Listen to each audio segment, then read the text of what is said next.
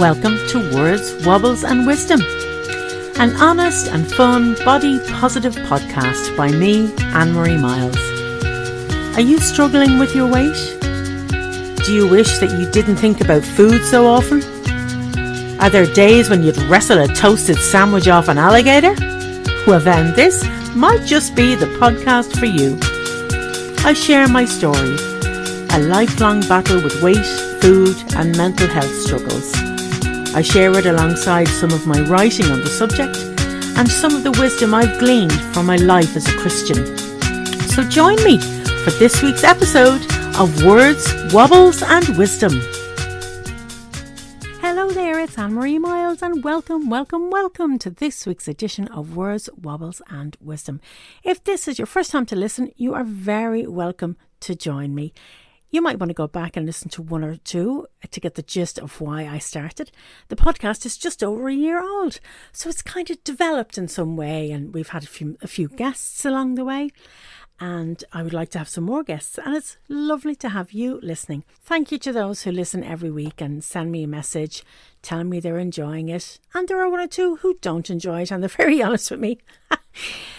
it's good you know, it's it's good for the sanctification that people are honest, and some people. I appreciate those who got in touch with me last week I do apologise to those who signed up for the mailing list. I know you haven't heard much from me in a long time, but I've been moving the mailing list over to a new system, changing some info on the website, changing the design just a little bit. So I know I'm a little bit behind being in contact, but I will be in contact soon. If you haven't joined the mailing list, you can go you can go to annemariemiles.co.uk. If you are happy to trust me with your email address, I will be sending you a recipe for lovely low carb bickies. So I will be emailing out in the next week or so. So keep an eye on your inbox for that. So, if you saw the advertisement for today's show, you will have seen that I will be talking about the embarrassing moment that I met Rosemary Conley some years ago. But before that, I wanted to read you some of an article all about music. Have a little listen to this. I just thought this was fascinating. When it comes to your taste in music, the soundtrack of your life is curated by neuroscience and your environment. It says most people have a favourite song. What's yours? If you think about it, there's a good chance it transports you to a memory of a time and place, or maybe a person in your life or an experience in your past. Music probably also makes you feel good. We don't all like the same tunes, whether it's Bach or Beyonce, experimental jazz or acid rock. What do we know about how our tasting music is shaped? The answer lies somewhere in our brain, our environment, and in our culture. We tend to be mad for nostalgia for a reason. Hearing the opening bars of a theme tune from our childhood is like instant time travel, whether it's the opening bars of MASH or the Rembrandts I'll Be There For You, might give away when you were going through your formative years. Neuroscientists for a long time have been fascinated by the effect of music on the brain. Our environment and exposure to the, our earliest influences when it comes to sharing our taste in music, says a PhD researcher in UCD School of Music. Naturally, your parents would be the first arbiters of your taste. Adolescence is where a lot of the research lies because that's where we start to form our own identities and break away. It's kind of like nature versus nurture. We start to nurture our own taste. It's perpetuated in every teen film we've ever seen, with the heavy metal crowd or the cheerleaders listening to Britney Spears. Music helps socially for teenagers to navigate their world. We use music to show the world who we are and also who we want to be Music has a social navigation too. It's quite interesting. It helps you find your people and also assert yourself and how you want to be seen by others. It's the idea of music as a badge that you can dis- dis- and you can display it in your style and your fashion. Between the ages of 10 and 30 years of age are the most critical period for forming these autobiographical memories, and music is pretty unique in that way it can create this flashback effect for people. When it comes to taste, it comes back to nature versus nurture. I think it's a mixture. I think culture plays a role, personality plays a role, and our people our peer group, our families, and the experiences that we have, said Dr. Catherine Jordan, who's the Senior Atlantic Fellow at the Global Brain Health Institute, Trinity College Dublin. So many different factors really influence our tastes in music. Now, first of all, you might be wondering why I read that article so clumsily. It is because, and no offense to the person who wrote it, but it was really badly written. Like, really badly written. Those sentences I was reading now, that's how the article read. Slap on the wrist for the RTE website. They'll send you a link to it in the info about the episode, but slap on the wrist for the person who uploaded that episode, or did you just get the com- get the computer to do it? Whoever it was didn't check to see if the, the sentences were properly put together. Honestly, RTE, you can do better than this. But the point I'm making about the article is that I think music is powerful in invoking memories. I mean, sometimes a song comes on the radio and you think, oh my goodness, I'm sure you've said it yourself. Oh, it takes me back, back to there, to that school disco or the night out or that wedding. I just think it's fascinating because the article goes on to talk about music in the work with dementia patients and in the work how, even if they don't recognise their own families, they will remember key music in their lives. I know a wonderful lady, she's so lovely and she suffers with dementia, and I, I know she doesn't know who I am anymore, but up to very recently, she would come into our church hall, sit down at the piano, and play the most beautiful music, absolutely perfectly. And then she would stand up after playing and she, she wouldn't even know who we were. Like I've seen firsthand that example of how music is so powerful, even for people whose cognitive ability is not great. Bless her, she's she's lovely. Now, the second question you may be asking is why is Anne Marie talking about this subject on words, wobbles, and wisdom? Well, sometimes I do like to concentrate on words. I like to talk about my writing and think about my writing. I'm trying to finish a book at the moment. And music is so powerful, and, and writing good lyrics and writing good music, I, I think it's just wonderful. And, and in fact, the studies that have been done, they're just proving really what we've always known to be true, aren't they? That music has such a powerful effect on our memories. And music can really be emotive. I mean, like singing songs in church, singing about the love of God and the power of God. It is so emotive and such a powerful thing in my life. But you know, it's funny. I know a couple of people who don't like any music at all. I think two people in the whole world I know who don't like, they're not interested in any music. They don't listen to it, don't care about it, like no music at all. No music whatsoever. I'm like, what? Where's that bit of your brain gone? But apart from those two people, the range and taste of music is like she said in the article from Bach to Beyonce, just absolutely amazing. That the breadth of music, like you've got the seven notes, you know, do, re, mi, fa, sol, la, ti, and then do is the eighth, and then you've got a few sharps and flats. So that's twelve notes, and the amount of the amount of different things that have been done with those twelve notes, absolutely amazing. I've got my writing head on today.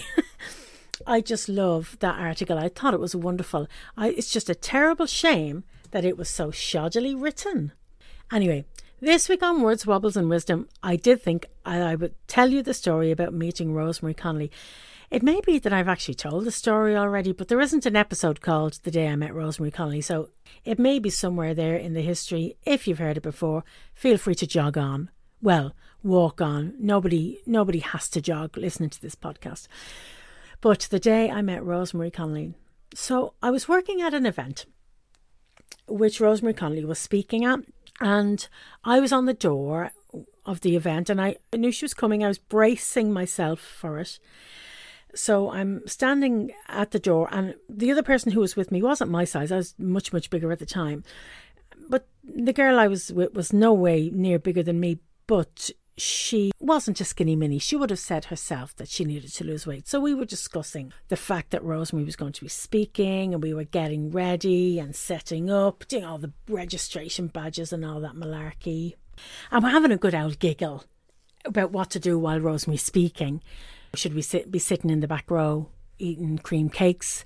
And so we're standing there laughing away, chatting about, uh, you know, so we're at this reception desk and we can see her the front of this building is just a wall of glass, and we can see her walking across the car park towards the building.